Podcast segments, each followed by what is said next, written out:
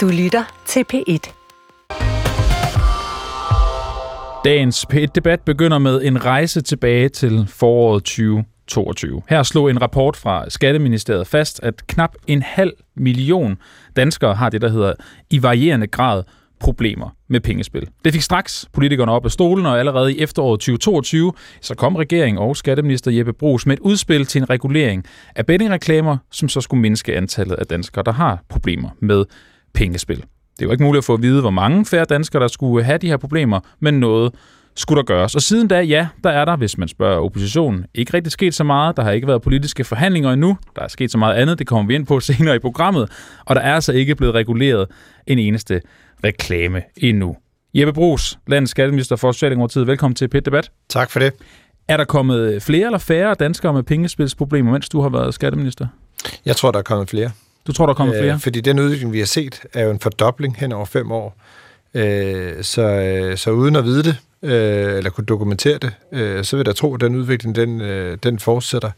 Øh, og det er jo den platform, vi står på. Nogle vil kalde det for en brændende platform, øh, hvis man sådan bruger øh, sproget. Det, det handler om, det er jo, det er jo mennesker, det er jo unge mennesker, øh, som øh, bliver involveret i pengespil øh, for en dels vedkommende en alt for tidlig alder, øh, og som for nogens vedkommende, og for, for manges vedkommende, udvikler sig til egentlig ludomani. Øh, og det er et, øh, et problem, som er stort. Det er et samfundsmæssigt problem, øh, og derfor også noget, som øh, jeg har den klare holdning, at vi skal gøre noget ved.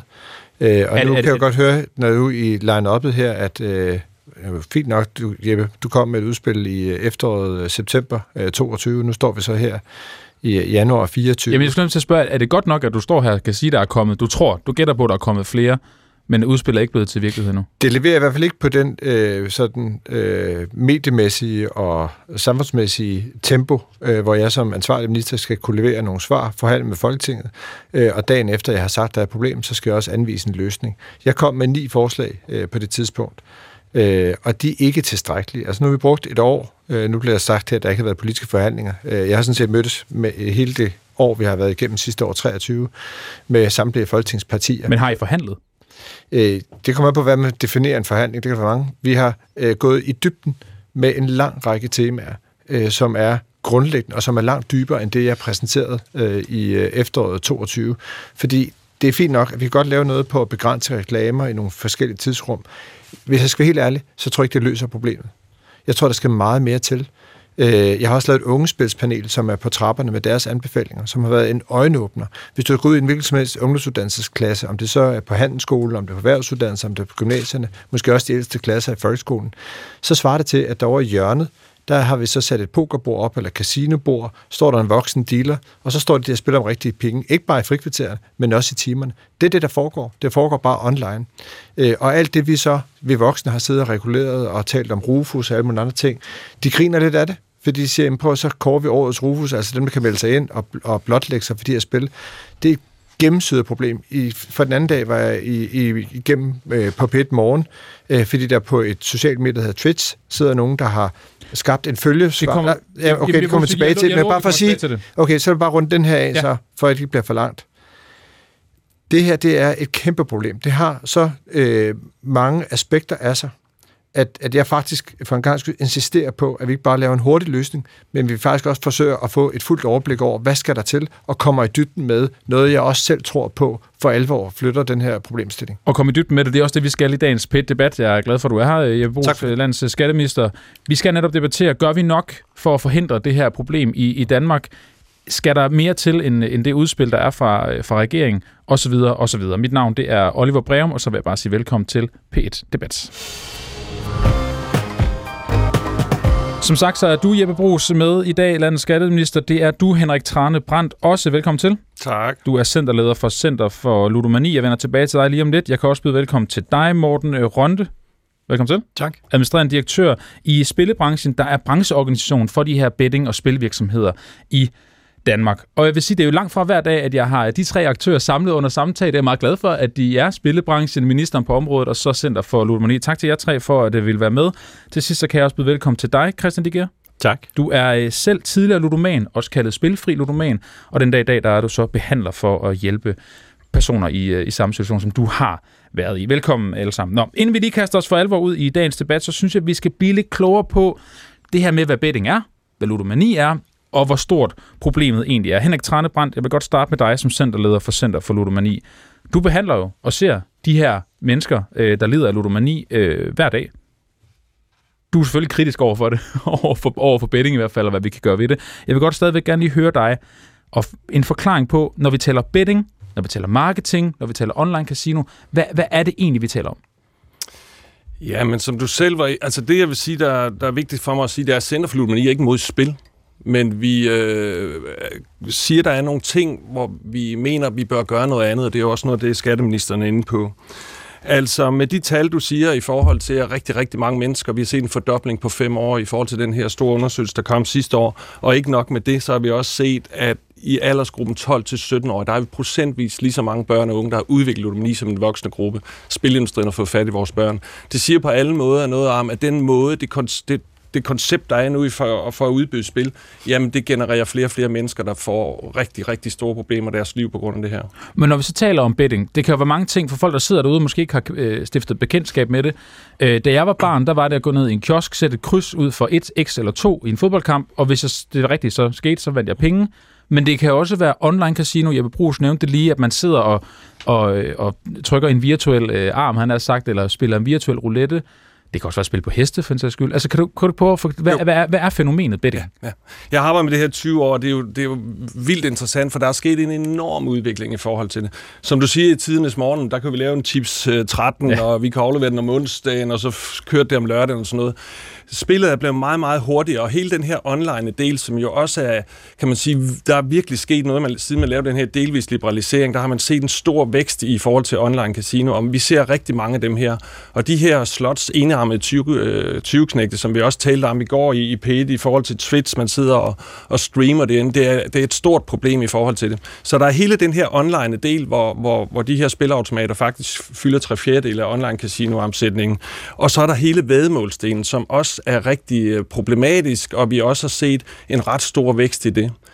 Det, der står i spilleloven, det er, at vi skal holde det på et moderat niveau. Det er en af målene, og der kan man jo diskutere, hvad der er moderat og ikke moderat. Hvad er det for dig, moderat? Ja, men noget af det, jeg synes, der er vigtigt, det er i hvert fald at have opmærksomhed på, at øh, for eksempel hele lotteriet, som jo også er en del af den her omsætning på de 10 milliarder om året, danskerne taber. Vi taber 27 millioner kroner om dagen, det er jo lidt vildt.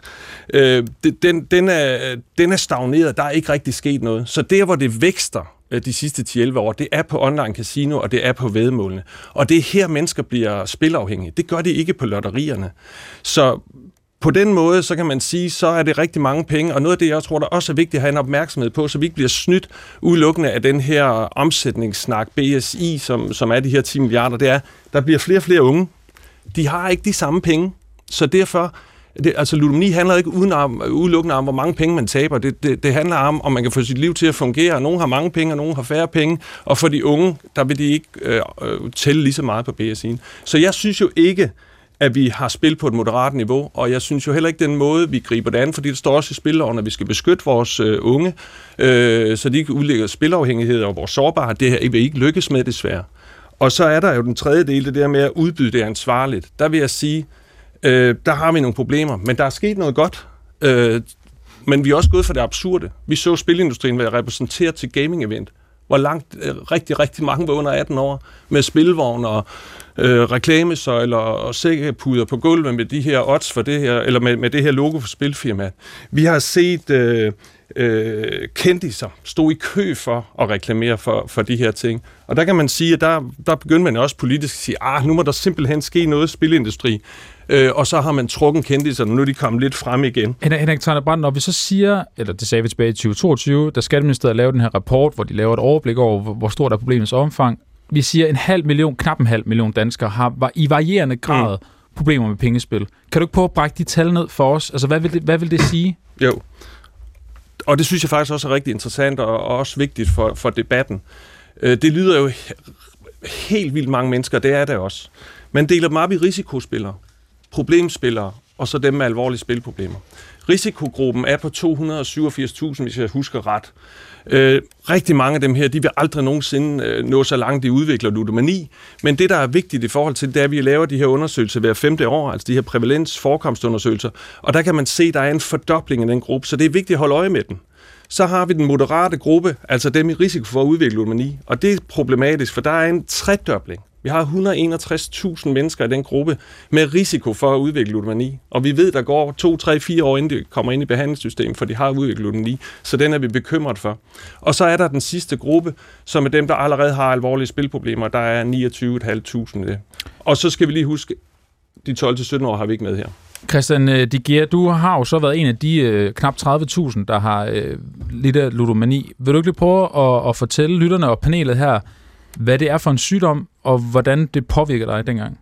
Ja, det var sjovt, Henrik sagde, at han havde 20 års jubilæum. Jeg har også 19 års jubilæum i forhold til at arbejde med det her. Øh, 15 år som, øh, som spiller, og øh, 5 år som aktivist og behandler. Øhm, jo, ludomani, det er ja, forfærdeligt. Det er simpelthen afhængighed på linje med alkohol og stoffer, som jeg tænker, de fleste ved, hvad det handler om. Øhm, det smadrer simpelthen ens liv. Fuldstændig. Øh, der er jo de her forskellige kriterier, som WHO også har. Det er noget med isolation, det er nedtrykthed, depression, simpelthen livet, der ikke øh, hænger sammen, øh, indtil man er nødt til at opsøge behandling for de fleste. Så det er en øh, alt overskyggende sygdom for dem, øh, dem, der bliver ramt af den. Hvordan foregik det konkret for dig, da det var, da det var værst? Da det var værst, der, der, der er det eneste, det handlede for, for mig, det var at spille. Altså at skaffe penge til spil, tid til spil, og så egentlig lade min omgivelser vide, at alt er okay. Og det er også det, der er pisse farligt ved ludomani i forhold til så mange andre afhængigheder, hvor man indtager et stof. Det er, at det kan skjules i rigtig lang tid. Du kan ikke se på nogen, om de lige har spillet, om de lige har fyret månedslønnen af den første. Det kan du ikke se på dem. Øh, så derfor kan man holde det kørende i rigtig mange år, rigtig lang tid, øhm, indtil man selvfølgelig ikke kan mere. Men, men, men for mig der handlede det bare om at spille og få min hverdag til at fungere, for alle andre omkring mig til at holde kæft, øh, så jeg kunne spille. Øh, og selvfølgelig kunne de godt se det på mig, der var et eller andet galt. Øh, der er rigtig mange, mange af mine ludomanifælder, øh, hvor det er partneren, øh, der simpelthen har troet, at de var utro. Fordi de, de ved godt, at der var et eller andet galt, men de vidste ikke, hvad det var. Og med det så øh, er, er banen i hvert fald kridtet op i forhold til, hvad det er, det, vi taler om, og det skal debattere i dag. Jeg vil også gerne lige sige, at sidder du derude og har problemer med øh, pengespil, eller kender du nogen, der har problemer, så kan du ringe til Center for Ludomani og få gratis hjælp. Det kan du gøre på 70 11 18 10. Du kan også ringe til Stop Spillet, der kan give råd og vejledning. Det er på 70 22 28 25. Og så kan du også udelukke dig selv fra at kunne bette, odds, spille på casino og så videre. Det kan du gøre via Rufus, og det gør du nemt og simpelt på rufus.dk. Og nu jeg har fat i dig derude, hvis du sidder og har de her problemer, så vil jeg også gerne høre, om du netop har oplevet problemer med øh, at spille på fodboldkampe, spille online casino, spille på heste, hvad det nu kan være, eller om du måske omvendt synes, at øh, vi faktisk har ret fint styr på betting i Danmark. Du kan ringe ind på 70 21 19 19 eller sende en sms til 12 12, skriv P1 Mellemrum og så din besked. Morten Rønte, administrerende direktør for Spilbranchen, brancheorganisationen for spil- og bettingvirksomheder. Får du lyst til at blive reguleret hårdere, når du hører Christians historie her? Vi er vant til øh, at blive reguleret hårdt. Vi er reguleret hårdt. Øh, og Men hårdere? Skal, jamen hårdere, hvis det er, hvis det er nødvendigt. Øh, så, så Føler du, også, det er nødvendigt? Jamen det kommer an på, hvad vi taler omkring. Der er sikkert nogle områder, der skal reguleres hårdere. Øh, og så er der nogle områder, som man kan diskutere, hvordan skal reguleres over. Øh, jeg synes, det er interessant, når vi taler omkring, og jeg vil gerne kvittere i øvrigt for, at at Jeppe og hans embedsmandsværk har, har sat en, øh, en proces i gang, hvor man, hvor man prøver at gå lidt dybere, fordi der er, der er videnskabelige undersøgelser, der, der sådan ligesom på tværs af Europa viser, at lande med helt forskellige reguleringer, nogen har hård regulering, og nogen har blød regulering, har det samme antal øh, ludomaner. Og, og det tyder på, at man ikke har fat i de rigtige redskaber til at, til at nedbringe antallet af ludomaner. Og, øh, og det, det, skal vi, øh, det skal vi prøve at gøre i Danmark. Så når jeg spørger dig, om du får lyst til at regulere dine medlemmer hårdere, så svarer du ikke på spørgsmålet? Jamen, jeg synes, det er et meget bredt uh, spørgsmål. Jeg synes, at regulering skal jo være noget, der virker. Så hvis vi kan identificere noget, der, der virker og sige, her, her skal vi have grebet ind, uh, så er, synes jeg, at, at, at vi er parat til regulering. Vi er også selv gået foran med, med selvregulering på nogle mm. områder. Jeg kan prøve at stille spørgsmål til dig, Brugs. Det kan også være, du synes, det er for bredt. Får du lyst til at regulere øh, hårdere, når du hører Jeppes historie og Henrik Trane Brandt fra Center for Ludomani? Øh, eller Christians historie, undskyld. Ja, Christians historie, ja, ja selvfølgelig. Altså, øh, og det er, jo det, det er en del af det, der har gjort et enormt indtryk. Øh, ikke bare for Christian, men også rigtig mange andre, øh, som har været fanget i det. Men jeg er også nødt til at sige, øh, ikke bare dem, der så er endt i ulykkelig øh, ludomani, fordi de tal, vi snakker om før, det var jo for voksne. Øh, der er jo cirka 25.000 øh, børn og unge mellem 12 og 17 øh, i de tal, hvor jeg cirka 3.000 har alvorlige problemer, men altså cirka 25.000, og det er jo bare der, altså for et par år siden. Øh, så bare lige et par kommentarer omkring øh, det, som Morten også nu åbner for her. Hvad ved vi egentlig, og hvad ved vi ikke? Altså noget af det, vi har brugt øh, lang tid på, sammen med alle folketingspartier og en række eksperter, det er, at der har været sådan en diskussion, dengang jeg præsenterede det første udspil i, øh, i efteråret 22 om, ja, men var der egentlig en sammenhæng mellem reklamer og hvor mange der spiller? Det har altid undret mig lidt, fordi der bliver brugt rigtig mange penge på reklamer, så må ikke det er faktisk for at få folk til at spille noget mere. Øh, og, øh, og noget af det, der vi har haft forskere inde, vi har haft øh, folk, der har siddet og lavet scanninger i hjernen osv., man har en ret klar viden om og dokumentation for, at hvis du er i risikogruppen, og du ser nogle reklamer, så påvirker det selvfølgelig den dopamin, du har i hjernen, og det gør, at du kommer til at spille noget mere. Morten Rønde, køber du med på den præmis, at den marketing, der bliver ført blandt dine medlemmer i, øh, i spillebranchen, den er med til at øh, skabe og gøre, at problemet bliver værre? Jamen, jeg tror ikke, det er det... Øh, jeg tror ikke, du lød Jeppe tale færdig, men jeg tror ikke, det var det, Jeppe sagde. Jeppe Bos, var det ikke ja. det, du sagde? At det er en del af problemet, at der er en markant marketing, der er reklamer for, for betting? Jo, det er en del af problemet. Ligesom, hvis jeg bare lige må så ja, det, bare en til kommentar omkring til morgen til omkring selvregulering. Fordi jeg anerkender faktisk, at vi har en branche, og vi har en lovgivning, hvor vi forsøger faktisk at have en reguleret branche.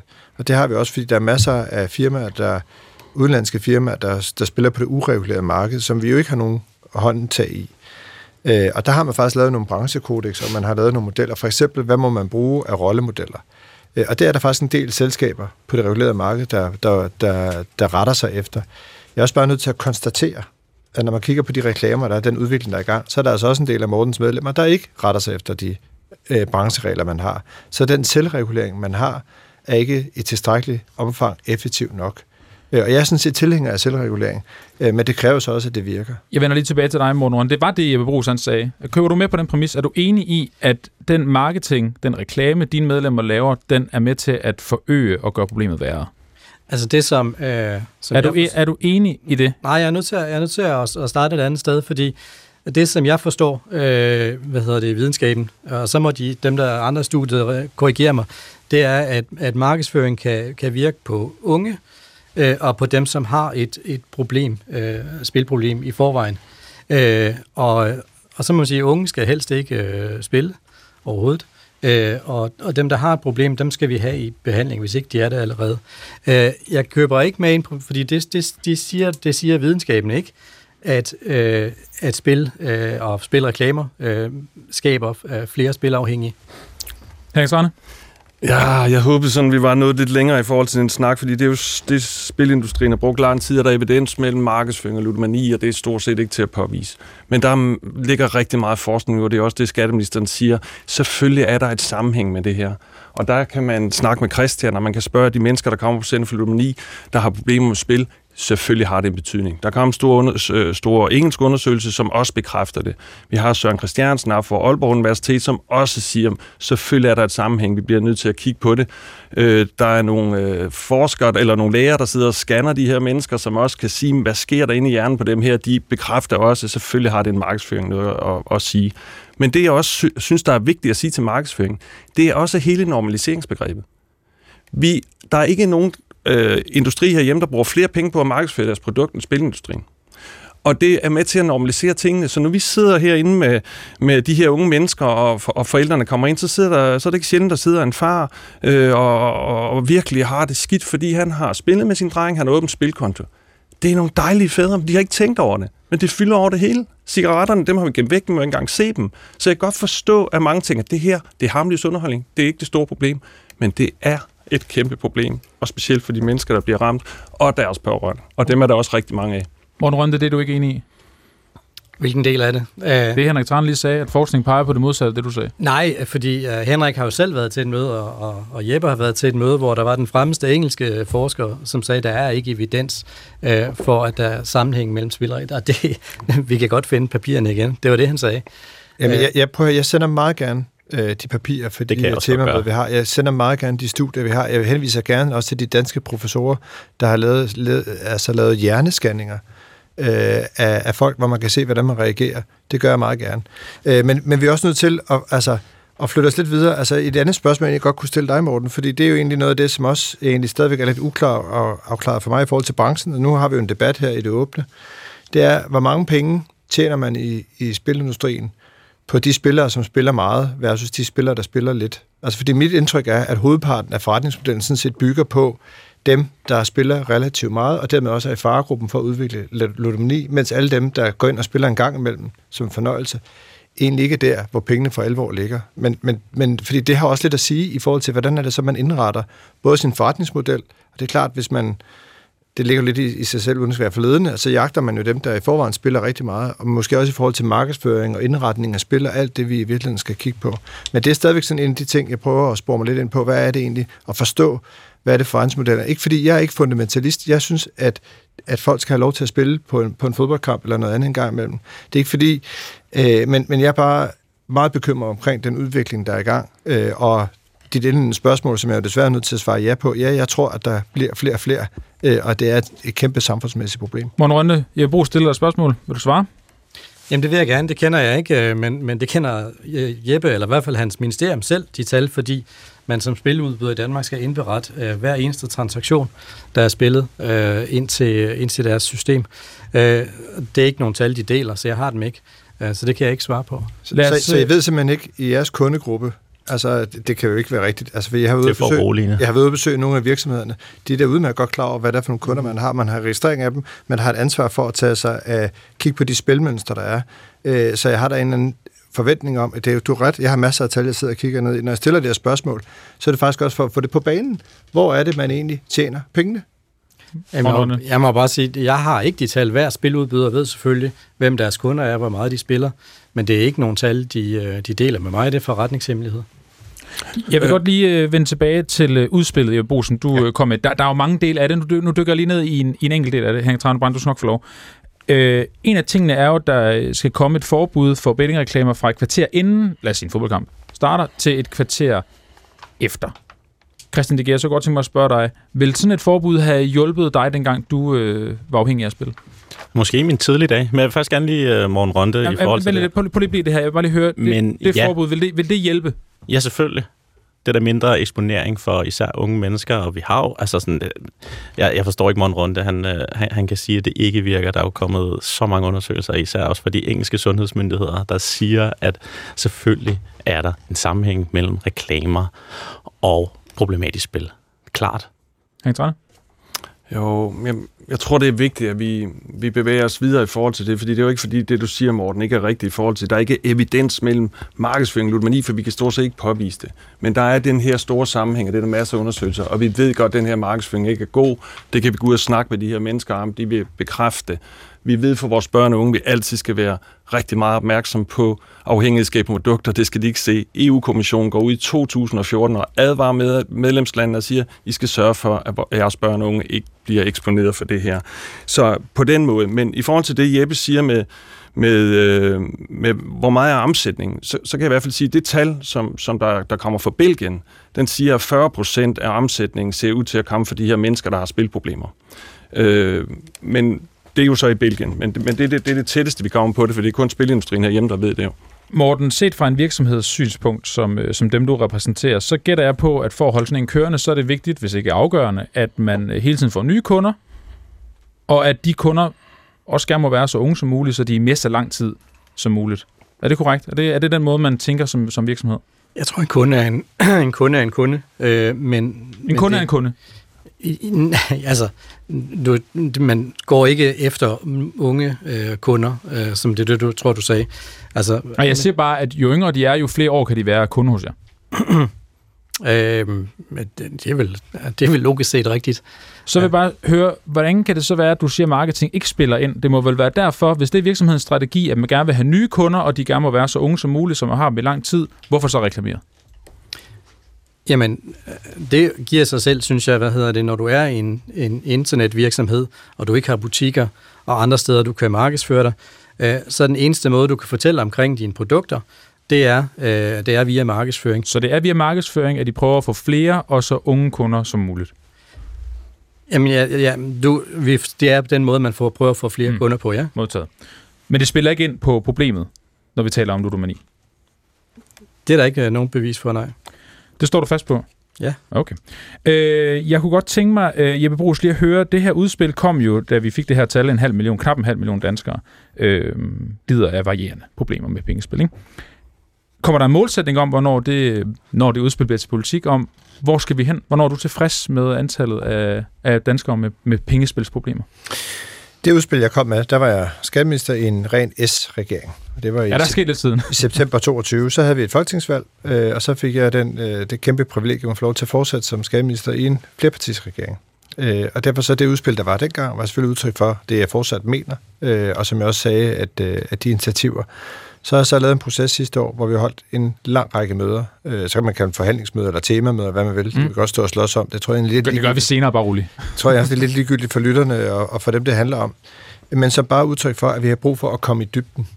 Øh, og, øh, og, og, og jeg er nødt til, altså jeg, jeg gider ikke stå og, og sige, men så kan vi lige lave, altså vi får tit beskyldning for som politikere, at så kommer vi, der er et problem, så kommer vi med en løsning, og så siger vi, så er det løst. Mm og det er også derfor, jeg indledte med at sige, at de ni initiativer, der er frem, dem mener jeg fortsat, men, men de er ikke tilstrækkelige. Øh, og det var det heller ikke, dengang jeg præsenterede det. Det var det bare de ni initiativer, der lå en masse nedenunder, vi aldrig nåede at komme i gang med, fordi mm. det var folketingsvalg. Det er jo det, vi er ved at prøve at bruge ud. Og jeg tror, vi skal langt rundt omkring. Jeg er ikke nødvendigvis ude på at forbyde al reklame for spil. Vi har et reguleret marked med nogle virksomheder, der betaler licens for at være på det danske marked. Det vil sige, de skriver, sådan set skriver også under på at opføre sig ordentligt. Øh, og så kan vi diskutere, Øh, det er jo det, vi diskuterer her. Hvordan skal det fungere? Alternativet til det, det er jo desværre det, vi så før, at der så vil være flere og flere, der spiller på et ureguleret marked. Så det er egentlig ikke fordi, at man ikke kan markedsføre sig over for voksne. Men det vi jo ser i virkeligheden, det er, at den markedsføring er ekstremt aggressiv mange steder, direkte over for børn. Jamen, og det er, jo ikke, det er jo ikke lovligt, men det foregår, og det vil sige, at der er en lang række ting, som skal i gang, og det er også skjult markedsføring. Det vil sige, det er lidt nogle af de eksempler, der er fremme, så er det igennem influencer og gamefluencer og alt mm. muligt andet. Det tænker vi noget af det, vi kommer tilbage til. Det gør vi også. Men, men grunden til at spørge, Bruce, det er, at vi ser jo lige de her... Jo, jeg fik ikke svaret på spørgsmålet. Nej, det gjorde nemlig ikke. Hvornår jeg beklager. Det var egentlig ikke, det var ikke for at tale udenom. Det er okay. Øh, den her udvikling, den buller. Mm. Vi laver de undersøgelser hver femte år.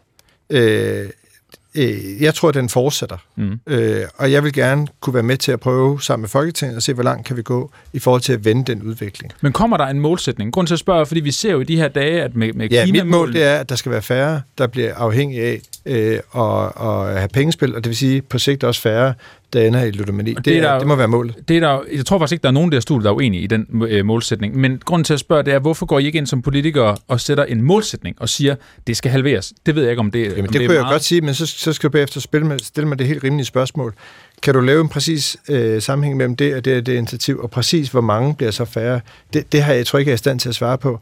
Men, men, men vi skal da lave noget, vi tror på, gør mm. at vende den her udvikling. Og vi kan jo se rundt omkring, at der foregår ting rundt omkring, både i Europa og rundt omkring i verden. Fordi det er jo ikke bare noget, vi er alene med, øh, men hvor man jo lider under samme øh, udfordringer. Øh, og, øh, og det er klart, det, det, det er jeg meget opmærksom på. Jeg vil godt øh, byde velkommen til øh, dagens femte deltager i øh, debatten. Det er dig, Mads Strange. Velkommen til. Tusind tak. Du er øh, øh EP-kandidat, Europaparlamentskandidat for Liberal Alliance. Øh, jeg kan godt tænke mig at høre dig, da du læste, at knap en halv million danskere har varierende problemer med pengespil. Hvad tænkte du så? Jeg synes, det lyder som et højt tal, men jeg undrer mig også over, hvad der er i den øh, karakteristik af, at man har problemer. Altså betyder det, at man er kommer til at bruge et par hundrede kroner for meget på et skrabelod, eller betyder Nej, det, at man er ved at, at sælge sit hus for at, at kunne blive ved med at spille? Christian øh, Nej, altså sådan, det, det er faktisk opgjort rigtig flot i, i den... Øh i den rapport. Øh, det betyder, at man er hæmmet i sin hverdag, man har problemer med spil. Altså det er heller ikke om 100 kroner. Det handler om, at man faktisk har problemer med spil i de øh, grader, som Henrik tidligere har, har snakket om.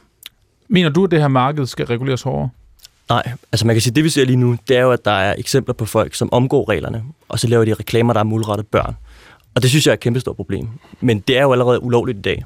Så jeg synes, det er ærgerligt, hvis det, at vi ser nogle eksempler på, at man ikke har skruet en ordentlig nok lovgivning sammen i dag mod børn, går ud over, at der så ikke kan være reklamer mod voksne, hvilket jeg synes er helt legitimt. Trane?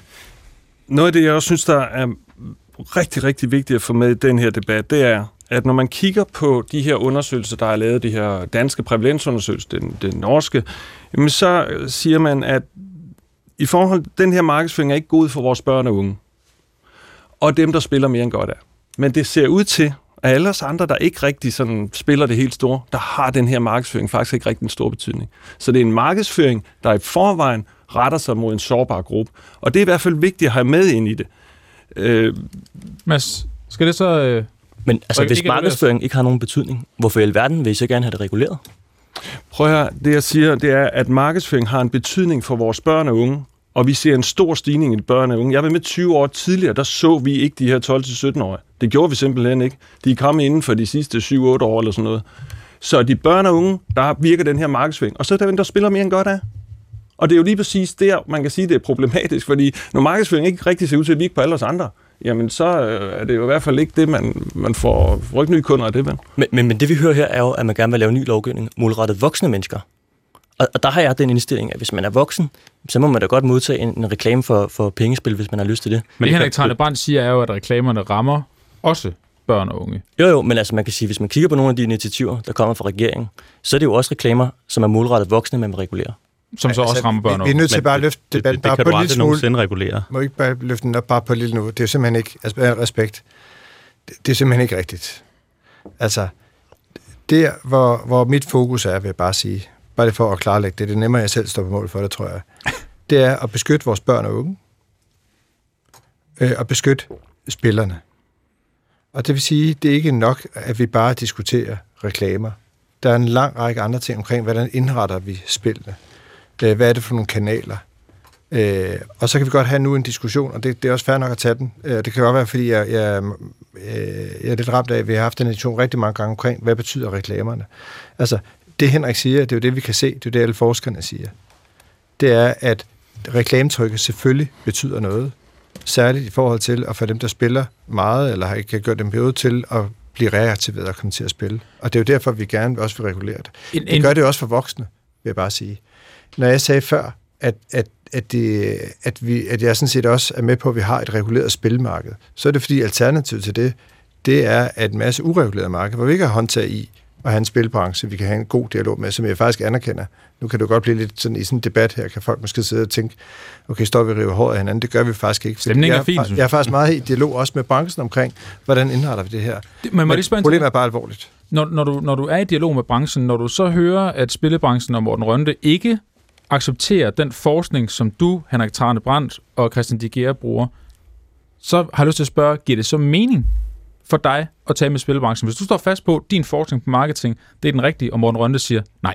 Det er ikke min forskning. Altså, Ej, jeg, den, jeg, vil gerne lave politik, men den, den du bruger? Jeg vil gerne lave politik på et oplyst grundlag. Og, og her, er bare, altså her har vi så en uenighed. Det gør jo ikke, at vi kan have dialog på andre områder. Men det er vel en ret afgørende uenighed, når du, når du netop ind og kigge på marketing? Ja, og det er jo ikke sådan, at, øh, at det, at jeg har en dialog med branchen eller med andre, gør, at så, øh, så, så kan vi stille alle tilfredse. Altså, jeg vil gerne have alt på bordet, og det er sådan set det, jeg har brugt noget tid på, virkelig at komme grundigt til værks. Også at kigge på, hvad man gør i andre lande. Derfor er jeg også i gang på europæisk niveau med, med at lade mig inspirere af, hvad gør man rundt omkring i de europæiske lande. Øh, og der er, en, der er også en bevægelse i gang, øh, vil jeg bare sige, også i Europaparlamentet, øh, på, på politikere fra mange forskellige lande, der har en interesse i at kigge på, hvad kan vi så regulere nationalt, og hvad skal vi regulere øh, internationalt. Inden øh, første del af pet debat er over, så vil jeg godt lige dykke ned i den seneste historie om betting, som blev fortalt i pet Morgen og pet Orientering i går. Flere af har faktisk allerede nævnt det. Nemlig, at danske streamere sidder på det sociale medie Twitch og livestreamer, og øh, at de sidder og spiller online casino. Og øh, til de uindvidede, så er Twitch et sted, hvor man øh, normalvis streamer spil. Det kan være FIFA, Fortnite, Counter-Strike osv. Mange børn kigger med, det siger alle de tal, Twitch øh, selv har og ligger inde med. Men pludselig, pludselig så kan de her streamer altså begynde at streame online casino, og det kan blandt andet lyde sådan her. Bop, bop, bop. Velkommen til, børn. Velkommen til. 200 213 små drenge har simpelthen taget deres mors nemme idé og har smidt hele lortet. De alle sammen, de ringer ind til suicide-linjen i morgen. Der er problemer i branchen. Kom og tab min halvtaller. Jeg gider ikke længere. Jeg gør det. Jeg gør det. Og det fik øh, blandt andet øh, den her type streaming betydning for øh, Michael Brylle, som har sagt det her. I alt har jeg spillet måske for 200-300.000. Jeg startede jo som, som 16-årig, 15-16-årig, og så øh, kørte jeg bare i en dårlig periode, hvor jeg fik de løn der om aftenen, og så øh, kørte det ellers bare af, hvor jeg spillede øh, om morgenen. Man ser alle andre øh, streams, som jeg, vi snakker om før, og man bliver bare bidt af alle de der store gevinster, man, man, man, man de vinder. Og derfor øh, så, så vil man gerne selv prøve det. Øh, og man håber og, og tror på, at man det selv kan blive en. Og det er jo egentlig derfor, jeg tror, øh, at det var, jeg gjorde det. Morten Rønte, der er øh, nogle af dine medlemmer, der blandt andet har lavet aftaler med de her streamer. Hvordan kan det lade sig gøre, at det her det sker? Øhm, det er sådan, der er ikke nogen øh, af mine medlemmer, der gerne vil lave aftaler med, med streamer. De har så gjort det alligevel. Ja, der sker det, at, øh, at den her person, som, øh, som er her, som har stået for en temmelig rødende øh, kultur, har direkte fået nej af, af nogle øh, spiludbydere til at, at få en markedsføringsaftale, og så finder han nogle underleverandører, som ikke er opmærksomme på, at han er streamer, øh, og så kommer han ind alligevel, øh, og, og det bliver lukket ned lige så snart øh, øh vi får øje på det. Øh, de er lukket ned, alle de aftaler i dag, og det er altså det er svært at øh, det er svært at, at undgå. Han har simpelthen øh, prøvet øh, i, i, god, i ond tro at komme ind. Jeppe Brugs, når øh, spillebranchen siger, at det er svært at undgå, skal øh, der så sættes ekstra hårdt ind over for øh, den her type streaming af, af betting? Nu er det her et ekstremt eksempel, som jeg tænker, jeg ikke vil, vil, vil antage, at nogen kan være uenige i, øh, er, er, er ekstremt groft og langt over stregen, uanset men det, der, men det der er historien her, er, at spilbranchen går ud det, og, det, nej, det, lige sige, spilbranchen det, går ud og siger, at det her skal stoppe. Ja. Og det, det, det, der sker her, det, der sker her, det er direkte ulovligt allerede i dag. Øh, så sådan noget skal jo øh, kontrolleres, og det skal politianmeldes, når man støder på det, og det er sådan set, øh, det, det er rimelig straight, altså fordi det der, det er øh, direkte ulovligt at tage folks penge, eller nogen, der er mindreårige, eller opfordre dem til at, at bruge øh, mor og fars øh, nem idé osv. Øh, det, der så ikke er ulovligt, og det, der sådan set var, var, var sagen i går også med det eksempel, det er en, der sætter sig ned og skaber et community, der hedder altså en masse følgere af børn og unge, der sidder og kigger på en rollemodel, der sidder og spiller Counter-Strike. Lige så spiller han ikke Counter-Strike, så spiller han casino med mm. rigtige penge. Præcis. Og alle de børn, der er med til festen, øh, de bliver så fascineret af det her, og der kan være nogle link, hvad tjener han så penge på? Det gør han måske ved at sende rabatkoder ud til det her. Øh, og der er det mere, der er det mere gråt, øh, og, og det er et kæmpe problem, fordi langt langt, langt de fleste børn og unge har de der rollemodeller. Mine egne børn, øh, to ældste er 8 og 10, den ældste begynder også at kigge på nogle af de rollemodeller, der influencer. Og vi snakker meget om, hvad kan man gennemskue, hvad der egentlig er. Det er jo helt umuligt, selv når man så selv, som jeg så nørdet, sidder og prøver at totalt gennemskue, hvad er det egentlig, der er forretningsmodellen her. Det er et kæmpe problem, fordi der er en enorm gråzone, også hen til spil. Hvordan vil du gaming. regulere det, den gråzone? Jamen, det er det, det er det, jeg bruger noget tid på. Altså, der, det er klart, vi er nødt til at kigge på de her øh, influencer og gamefluencer, som det hedder. Hvordan regulerer vi det? Skal det forbydes, at man kan streame online casino? Det, skal, det, det er ikke forbudt i dag, vil jeg bare sige. Men, det, men skal og, det det? Øh, det er jeg ikke sikker på, men du kan sige, i hvert fald når det er til børn og unge, og man skal være sikker på, at der ikke sidder nogen øh, 12, 13, 14, 15, 16, 17-årige Men. og følger med en del, og at du pusher øh, reklamer ud til dem. Det er ligesom det der med at markedsføre sig direkte over for børn. Mm. Det er det, der foregår. Øh, og, øh, og, og, og der er vi nødt til øh, at, at komme helt ned i sådan noget detaljregulering, øh, både nationalt, men også europæisk. Øh, og noget af det øh, skal givetvis være forbudt. Ligesom når man sidder og spiller Counter-Strike, og man kan tage sine skins og sin alt muligt andet, køre dem uden for, for, for, for Counter-Strike, øh, handle dem på forskellige forer, øh, og lade nogle andre købe dem og føre dem ind i spillet. Øh, og, og der er vi jo så dybt inde i at regulere også, hvad, hvordan skal de her spil være opbygget. Øh, så, så det har jo rigtig mange facetter. Øh, men den udvikling i gang er bullerne øh, i forhold til, øh, hvad der foregår på nettet, og børn og unge, der bliver fascineret af nogle rollemodeller, der sidder og fodrer dem med alt muligt reklame. Øh, og, og der har man da et kæmpe ansvar som spilbranche, og vi har da et stort ansvar kæmpe ansvar som politikere for at gå ind og kigge på, hvordan regulerer vi det her. Henrik... Og vi er nødt til at regulere det, for hvis ikke vi regulerer det, så vender vi bare det blinde øje til mm. en udvikling, der buller derud af. Henrik Brandt, helt kort, burde man forbyde, at man kan streame online casino, som det for eksempel bliver gjort på Twitch her?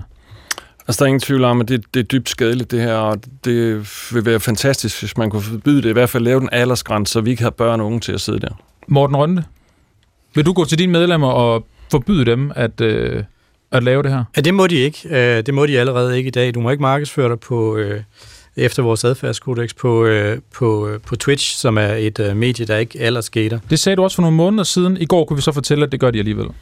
Nej, det gør de ikke alligevel. Øh, de, de, øh, de har ikke en aftale om, at de skal streame på, på Twitch. Men De havde... Morten Rønne, undskyld mig, det er simpelthen ikke rigtigt. Der sidder streamere, vi dokumenterede det inde på Pet Morgen og Pet Orientering i går.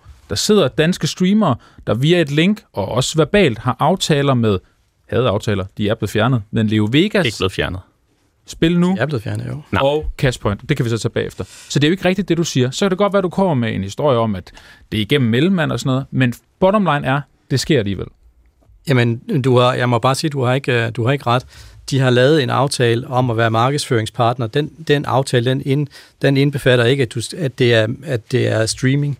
Øh, det er, at man får, hvis der er nogen, der klikker på de linker og signer sig op som kunder, som i øvrigt er over 18, mm. øh, så får de en, en kommission. Men de, med de links lægger de jo så ind på deres streamingsider og reklamerer for. Men der er så nogle personer, som, øh, som begynder så selv at tage det i egen hånd og streame på deres, øh, på deres Twitch og fortælle omkring deres affiliate site. Det, har de ikke, det er ikke en aftale, de har med spiludbyderne. Så, så må bare sige, det er, det er ikke sådan, det forholder sig, som du siger. Men det, men det, genererer, det genererer flere klik. Jamen, det var, ikke, det var ikke en aftale, og det er det, jeg siger, når de finder ud af, at, at, at det var sådan, det forholder sig, så, øh, så, prøver, så lukker de den øh, aftale ned igen. Jeg, siger, jeg var på Twitch i går klokken lidt over 8. Der fandt jeg, mm, der var seks, der sad og streamede øh, slots online. Tre af dem havde affiliate-aftaler. Så det sker. Jeg ved godt, det er mega svært at regulere, men det sker. Affiliate-aftaler, kan vi lige helt kort for det? Ja, det er for eksempel, hvis jeg øh, skulle have en, øh, en karriere som Twitch-streamer, så kunne jeg sige til Danske Spil, jeg kunne godt tænke mig at reklamere for jer, så får jeg et link. Så hvis mine følgere går ind og klikker på det link, så får jeg antal procent. Mads Strange, Europaparlamentskandidat for Liberal Alliance. Når du hører det her, mener du så stadig ikke, at der skal reguleres yderligere? Jamen altså, når situationen er sådan, at man kan få, få lov til at slippe afsted med at lave markedsføring til, til børn, hvilket vi alle sammen er enige om er et problem, så skal der jo gøres et eller andet, kan man sige. Men det, jeg er bange for, det er, at øh, reguleringsløsende politikere, som for eksempel Jeppe Brugs, bruger det her som anledning til også at gennemføre regulering på alle mulige andre områder, hvor der ikke er brug for det. Men når vi hører, der allerede er regulering på området, der er øh, ret klart, hvad, hvad man må og hvad man ikke må, så sker alligevel. Mm. Hvad vil du så gøre? Det er et godt spørgsmål. Altså, jeg tror, hvis der var en, hvis der var en snuptagsløsning, så tror jeg, den var blevet indført i første omgang. Men det er ikke mere regulering. Altså, det kan godt være, at der skal mere regulering, som sikrer, at der ikke er nogen, der laver reklamer til børn. Men, men det er bare ikke det, vi hører om her. Og, og man kan sige, så kan vi spørge... Jeppe Brugs har så- lige sagt, undskyld mig, at, at han vil gå ind og kigge på, at de her Twitch-streamere ikke har de samme muligheder, kan gøre de samme ting, som de kan i dag. Ja, han har også sagt, at han for eksempel gerne vil sørge for, at der ikke er reklamer øh, altså fra fløjt til fløjt i fodboldkampe, så man ikke kan vise reklamer et kvarter før og et kvarter efter. Det er jo også noget, der rammer helt almindelige voksne mennesker. Og Og det også børn? Det ved jeg da ikke. Selvfølgelig Det- gør det det det. ved du ikke. Selvfølgelig gør det det. Det kan da godt være, det gør det, men... men- Tror, tror, der er nogen... Tror du ikke, der er en masse fodbold, ah, inklusiv nu? Jo, jo, men vi bliver nødt til at huske på, at hvis man, hvis man for eksempel viser en reklame i, lad os sige, tv for, for pengespil, ja. Så kan det også være, at der er et barn, der går forbi tv'et og ser den reklame, Ja, uden, at, uden, at reklame, debatten. uden at reklame er målrettet børn.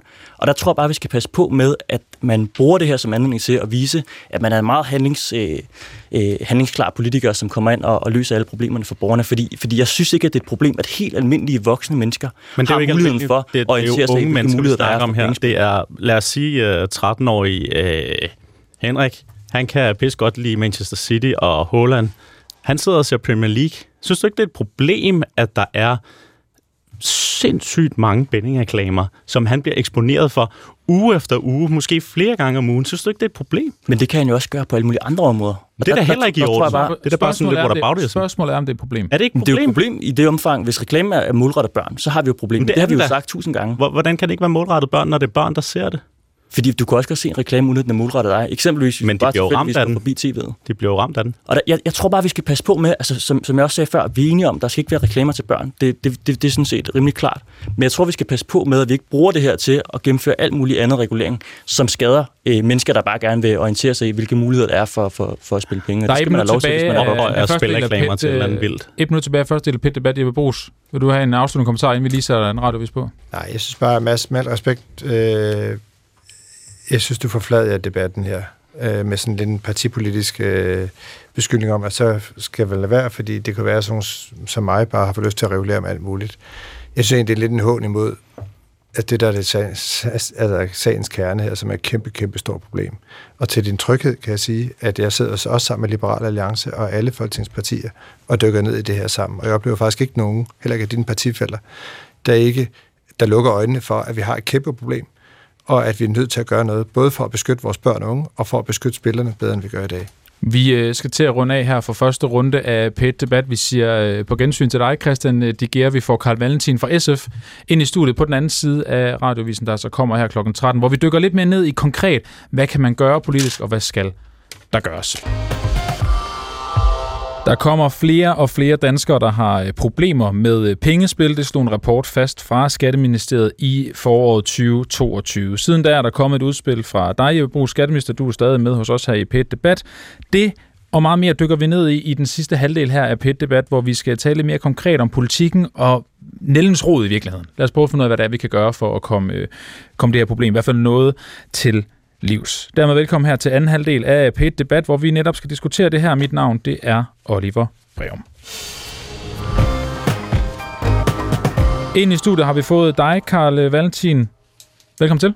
Mange tak. Du er folketingspolitiker for SF, og faktisk manden bag SF's eget udspil om uh, mod betting, reklamer eller regulering af, af betting. Det kommer vi mere ind på senere, men jeg vil godt lægge ud med at byde velkommen til uh, dig, Henrik. Velkommen til Debat. Tak skal du have. Du er uh, selv tidligere ludoman. Ja, korrekt. Og har lyttet med til debatten. Hvad er dit indspark? Jamen altså, jeg har to korte kommentarer, men først et spørgsmål til Jeppe Brugs, øh, skatteministeren, omkring udelukkelse på Rufus.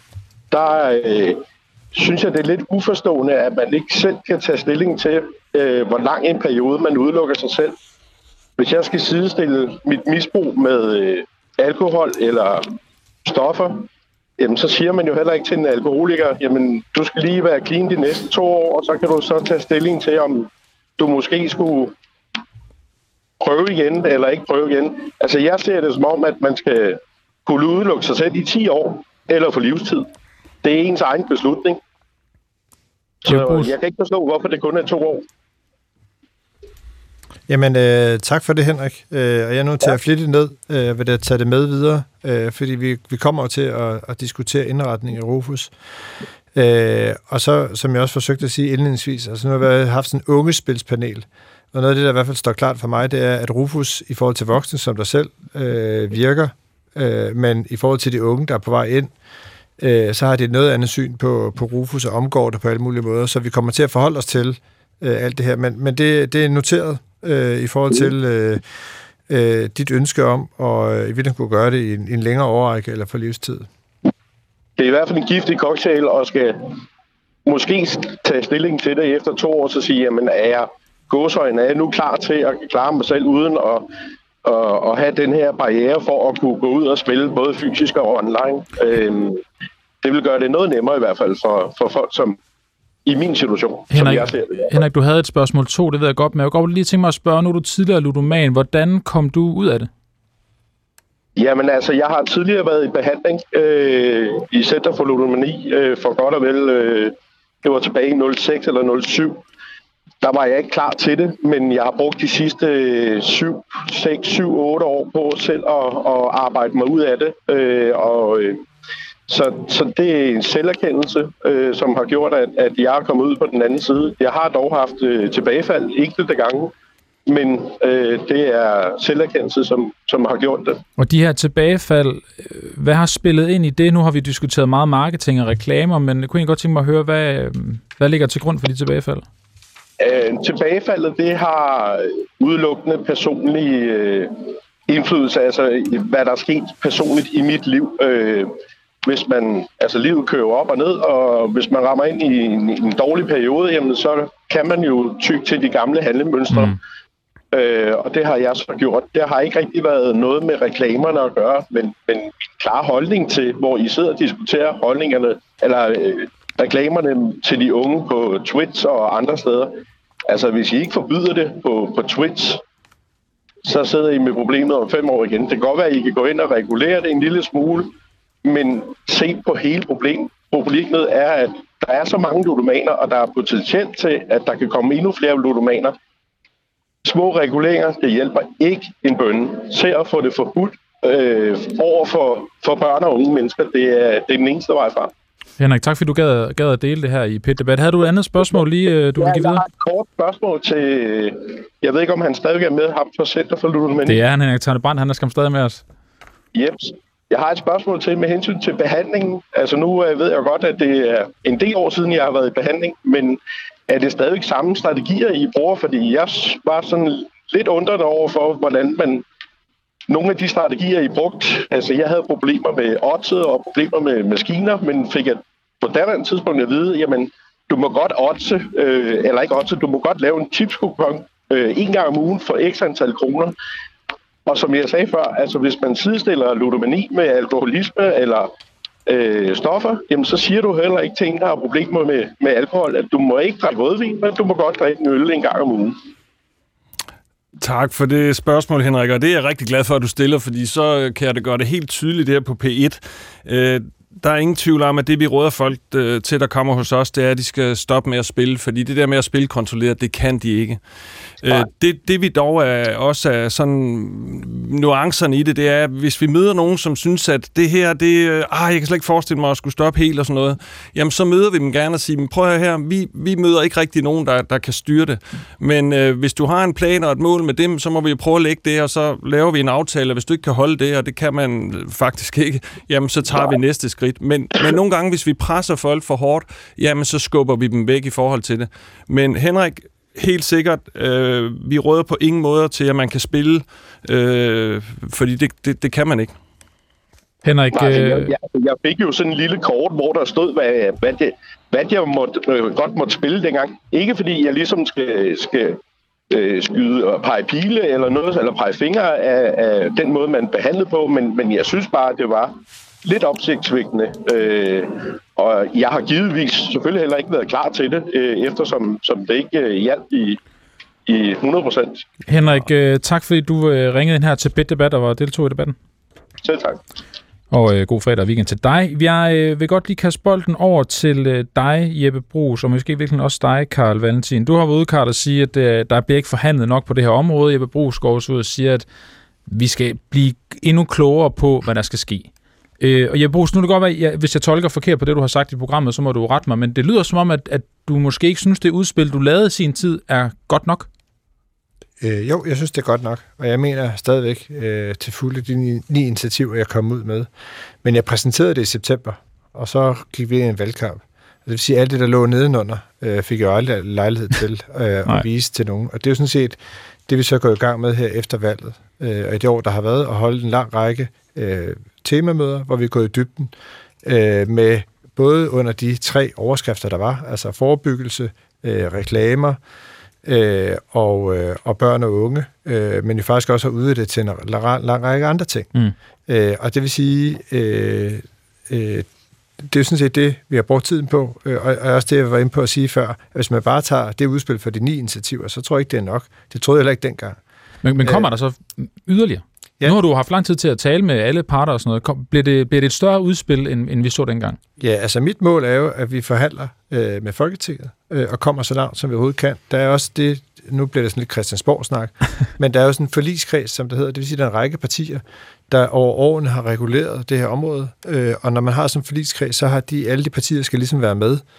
Øh, og vi har så, jeg har så med forligskredsens tilladelse, fordi det er også sådan den måde, jeg arbejder på, når mm. det kan, ikke bare inviteret dem, der er med i den aftalekreds eller forligskreds, men også alle folketingspartier sådan set til at være med. Og mit håb er jo, at vi kan komme så langt øh, som muligt, og som der er flertal for. Øh, og, og det er det, øh, det er det, jeg nu har tænkt mig at gå i gang med. Karl? Ja, jamen altså, jeg betragter egentlig Jeppe som en allieret i det her. Jeg synes generelt, at, at det indtryk, jeg har fået fra øh, skatteministeren, har været, at man ønsker at regulere det her område, så det er jeg glad for.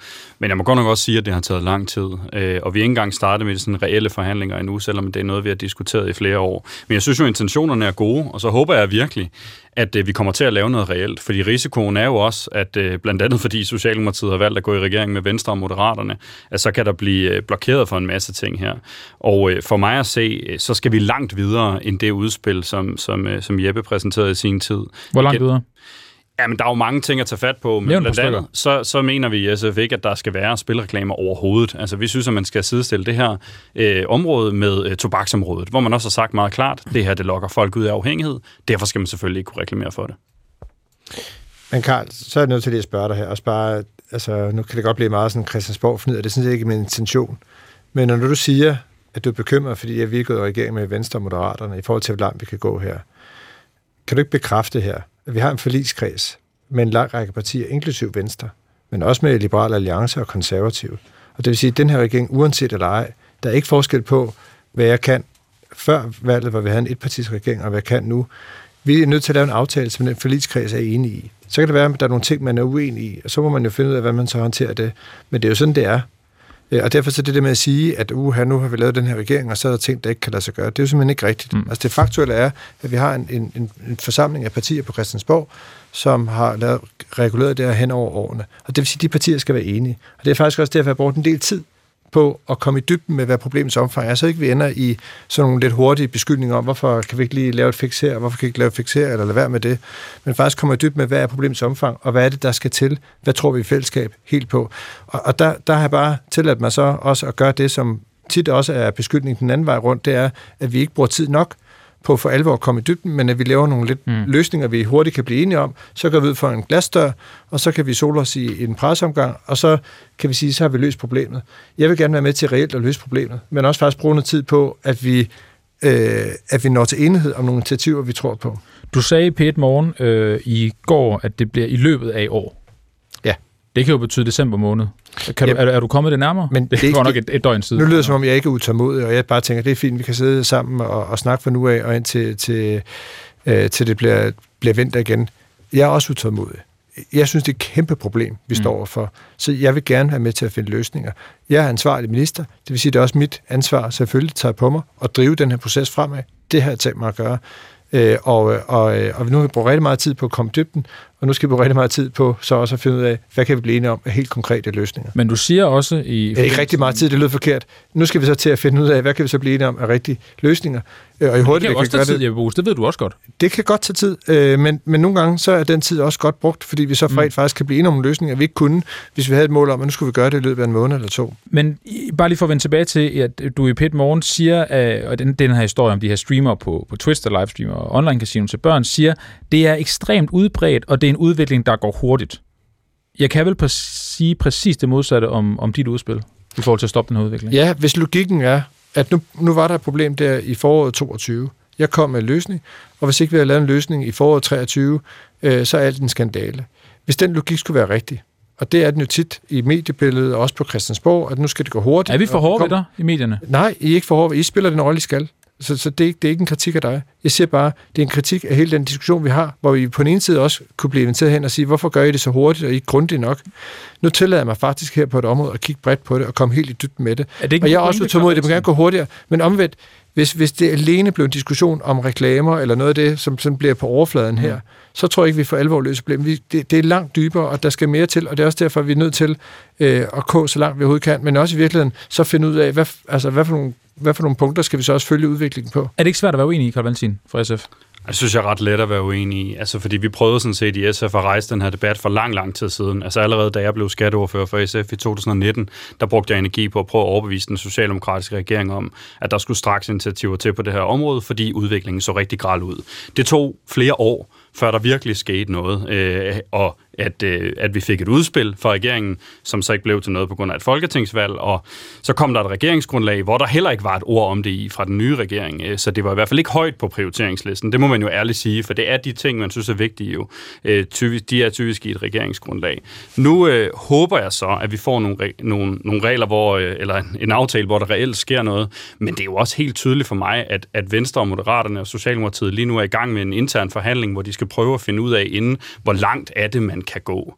Øhm, og derfor betyder det jo selvfølgelig noget, hvilke partier der er i regering. Men jeg synes også bare, det er lidt som om, at det stadigvæk på Christiansborg er sådan, at mange politikere ikke har forstået alvoren af det her. Altså Hen- Henrik, som I havde igennem på telefonen lige før, der kan man jo virkelig høre, det er fandme grove løjer det her. Altså det er jo ligesom, når man taler med folk, der, øh, der har lidt af afhængighed af, af, af alkohol eller stoffer eller sådan noget. Det er noget, der kan vare i mange, mange år, svært at komme af med. Er det politikerne, der ikke har forstået alvoren? Ja, det er også politikerne, men jeg tror også, der har været, altså, jeg tror også, der er mange i befolkningen, som måske ikke har overvejet, hvor seriøst et problem det her er.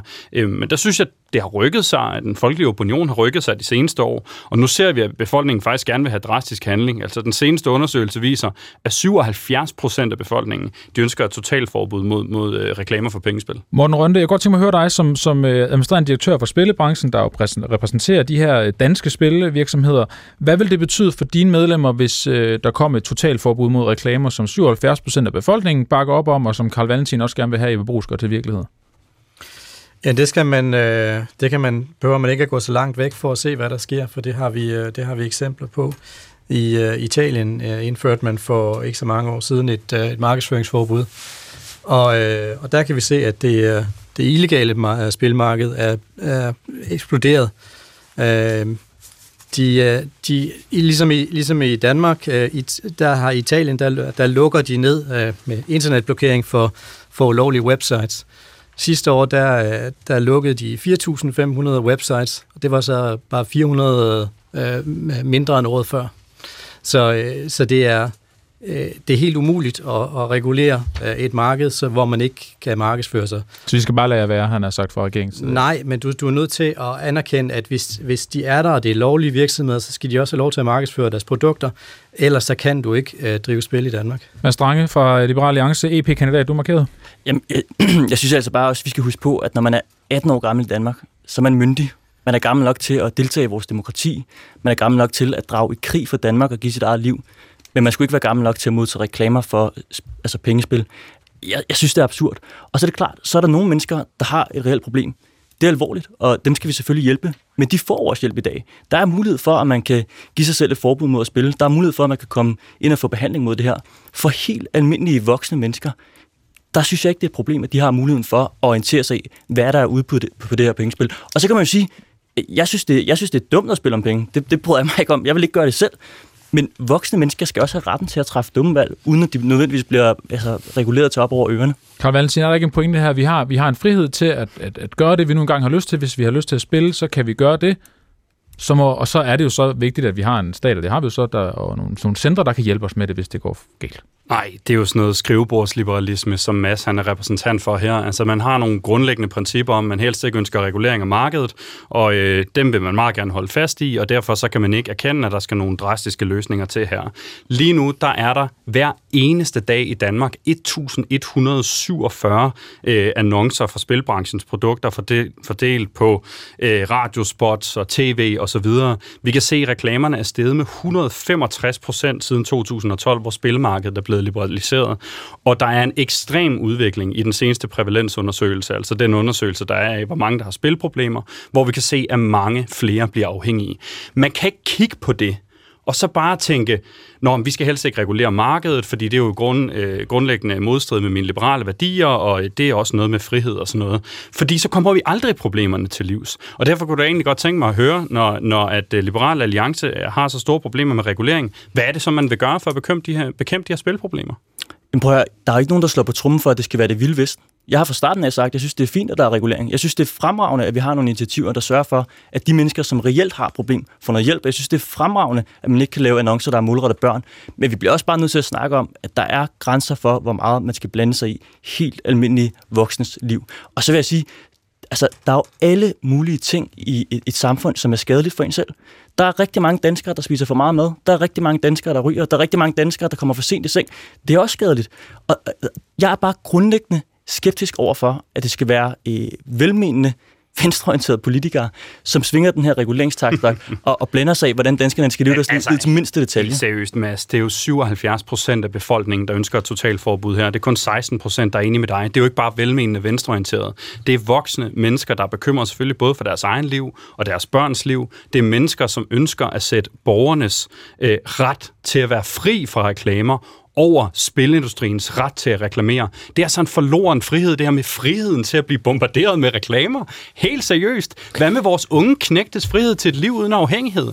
Der er så mange unge øh, øh, drenge øh, og øh, i særdeleshed, som ender ud i problemer her. Det bliver man da nødt til at tage seriøst, øh, tage seriøst og sætte ind overfor. Og det er jo fuldstændig legitimt, at der er mange, der synes, det skal være fint, at vi får mere regulering. Det står dem fuldstændig frit for, og det må de meget gerne stemme for, når de og, står nede i stemmeboksen. Øh, men, men der må jeg bare sige, der må jeg bare sige, jeg, jeg synes, der, der må være nogle, nogle grundlæggende grænser for det, og, og det er ikke min holdning, at I skal komme den, og den hjælpe pointe har vi også forstået. Og når, øh, når lytterne så sidder og tænker, og du spørger mig, stiller mig spørgsmål her, Oliver, og når Karl siger, hvorfor har du ikke bare lavet et quick fix hurtig regulering, øh, så er jeg nødt til at sige, at den debat, der nu udspiller sig her mellem SF og Liberal Alliance, det er begge to partier, jeg skal have med for at kunne lave en aftale. og det viser måske lidt om, hvorfor der er behov for også at bruge lidt tid på at sætte sig konstruktivt sammen mm. og kigge på, hvad for en løsning kan vi så blive enige om. Jeg kunne godt lige tænke mig at diskutere det her med ansvar. Fordi det er jo også det, vi har diskuteret længe. Hvor ligger den hen? Ligger den hos jer politikere? Ligger den hos spillebranchen? Ligger den hos os selv? Henrik Tarnebrandt, du møder jo de her mennesker, både familier og øh, der, der har pårørende, der er, der er syge af ludomani, eller nogen, der selv er det. Der er en lytter, der har skrevet ind, det er forældrenes ansvar at opsætte grænser for børn på, lad os sige, 8-10 år, som der står her, ageren også i forhold til spil. Det er forældrene, der skal lukke ned for YouTube, Twitch, Counter-Strike med videre, og lave noget med sine børn i stedet. Det er Tobias fra Esbjerg, der skriver. Jeg vil bare godt bruge den her sms til at sige, er der en pointe i, at vi som befolkning, som øh, familier, som pårørende, ikke tager nok ansvar i forhold til spil i Danmark? Ja, altså der er ingen tvivl om, at selvfølgelig har vi som forældre et ansvar for at snakke med vores børn om, at spille om penge, det har også en bagside. Øh, det, der er vigtigt, det er jo så øh, samtidig, at de forældre også bliver opmærksom på, at det her spil har den her bagside. Det er jo den point, jeg havde lidt tidligere, at det mm. har spilindustrien formået at lave sådan til harmløs underholdning, så de forstår det ikke rigtigt. Men de har da et ansvar. Men jeg synes jo også, at vi som samfund har et ansvar, fordi når man udvikler en afhængighed, så kan man bare sige, Mads, så, så har man ikke sin frie vilje.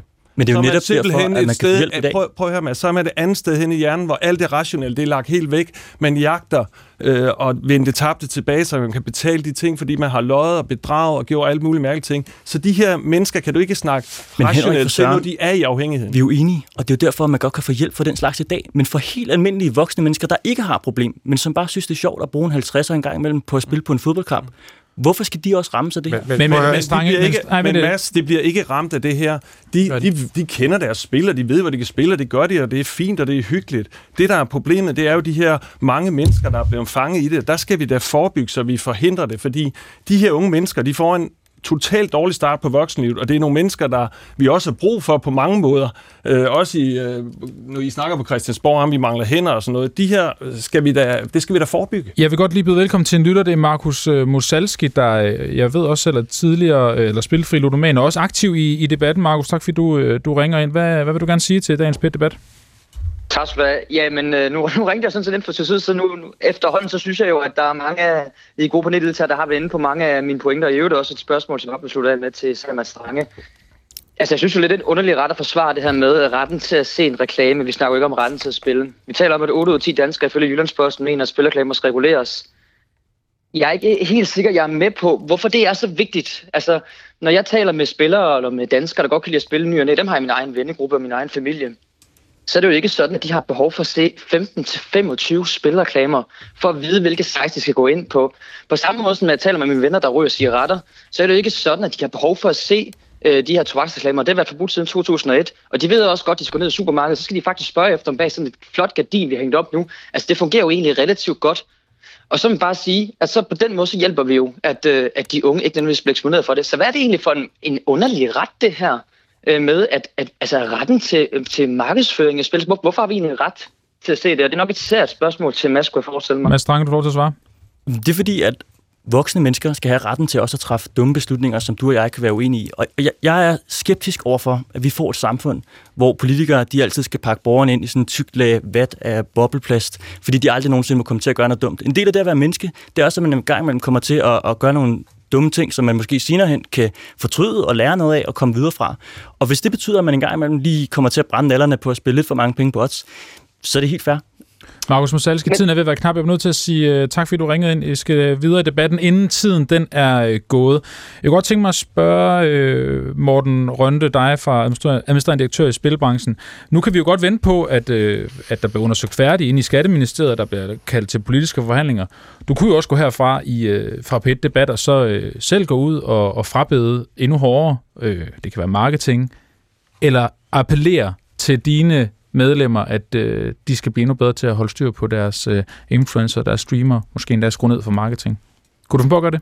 Det synes jeg allerede, vi har gjort øh, omkring, øh, omkring øh, Twitch. Øh, det, det, det, der står vi øh, helt klart, der skal ikke øh, markedsføres på Twitch, og du skal ikke være, øh, du skal ikke være øh, arbejde sammen med, med, med nogen, der... Men når du i løbet af, af dagens debat har hørt fra øh, politikerne, Henrik Trane, vi har hørt fra flere tidligere ludomaner, at det vil være godt for dem og for, for andre ludomaner, at øh, I skruer ned for jeres øh, marketing. Er det så et budskab, du vil gå videre med til de medlemmer?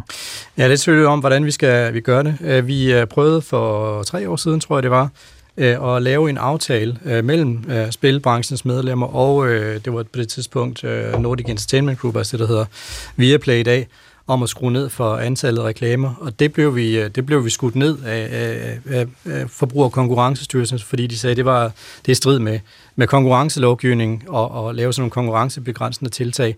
Så det vi kan gøre, det er, at vi kan gå ind og regulere vores indhold og også øh, vores reklamer, Øh, og det har, vi, øh, det har vi også prøvet i vores øh, adfærdskodex. Jeppe Bos og Karl Valentin, det er op til jer. Det må man bare sige. Det er jer, der skal øh, gå i gang. Jeg ved, jeg er i gang, men få gjort noget ved det her. Der er ikke så lang tid tilbage, Henrik Tranebrand. Jeg kunne godt tænke mig at, at slutte af ved dig. Lige meget, hvordan vi vender og drejer det her, så er det en udvikling, der stiger og stiger i Danmark. For hvert år kommer der flere og flere, der har problemer med pengespil. Hvis man sidder derude og øh, kan genkende til det, vi har talt om i dag, eller har pårørende, der, der måske er, er påvirket af det her, hvad skal man så gøre? Man skal ringe øh, til Center for Ludomani eller nogle af de andre, der udbyder øh, behandlinger, så får man hjælp, og det gør de pårørende også. Og så har jeg lyst til at sige lige her på falderæbet, at nu har vi snakket rigtig meget markedsføring, og det var Jeppe jo også inde på lidt tidligere. Det er lidt ærgerligt, mm. fordi der er rigtig mange andre ting, og mm. Norge har halveret på fire år øh, antallet af spilafhængige. Øh, de har kigget på markedsføring, men de har også kigget på tabsgrænser og kunstig intelligens til at spore de her mennesker og sådan noget. Der er masser af muligheder, og det er derfor, jeg er glad for, at skatteministeren øh, og man på Christiansborg bruger tiden, for der er mulighed for at gøre noget ved det her. Men på, ja, det har handlet meget om marketing. Det fylder også meget i den her debat. Jeg lover jer for, at øh, Danmarks Radio, Pet Morgen, Pet Orientering og Pet Debat ikke er færdige med at debattere det her. Så vi, I bliver inviteret ind igen, og så håber vi kan have endnu en øh, snak. Jeg vil i hvert fald for nu sige tak til alle sammen. Henrik Trane Brandt, centerleder for Center for øh, Ludomani, Karl Valentin, MF'er for SF, Jeppe Brugs, skatteminister for Socialdemokratiet, Morten Rønte, administrerende direktør for spillebranchen, Mads Strange, EP-kandidat, kommende EP-kandidat, det er lige om lidt jo. Øh, for Liberal Alliance, så var Christian Diger også en tidligere, der selv er tidligere ludoman. Jeg vil herfra bare sige tak og sige, hvis du har problemer, så kan du hive fat i Center for Ludomani, du kan hive fat i Stopspillet, du kan også hive fat i Rufus, hvis du sidder derude og har problemer eller udfordringer med spil. Mit navn det er Oliver Breum. Tak fordi du har lyttet med. Rigtig god øh, fredag og weekend. Så er der ikke andet at sige, at der lige om lidt er genstart her på øh, PIT. Fornøjelse med det. Gå på opdagelse i alle DR's podcast og radioprogrammer. I appen DR Lyd.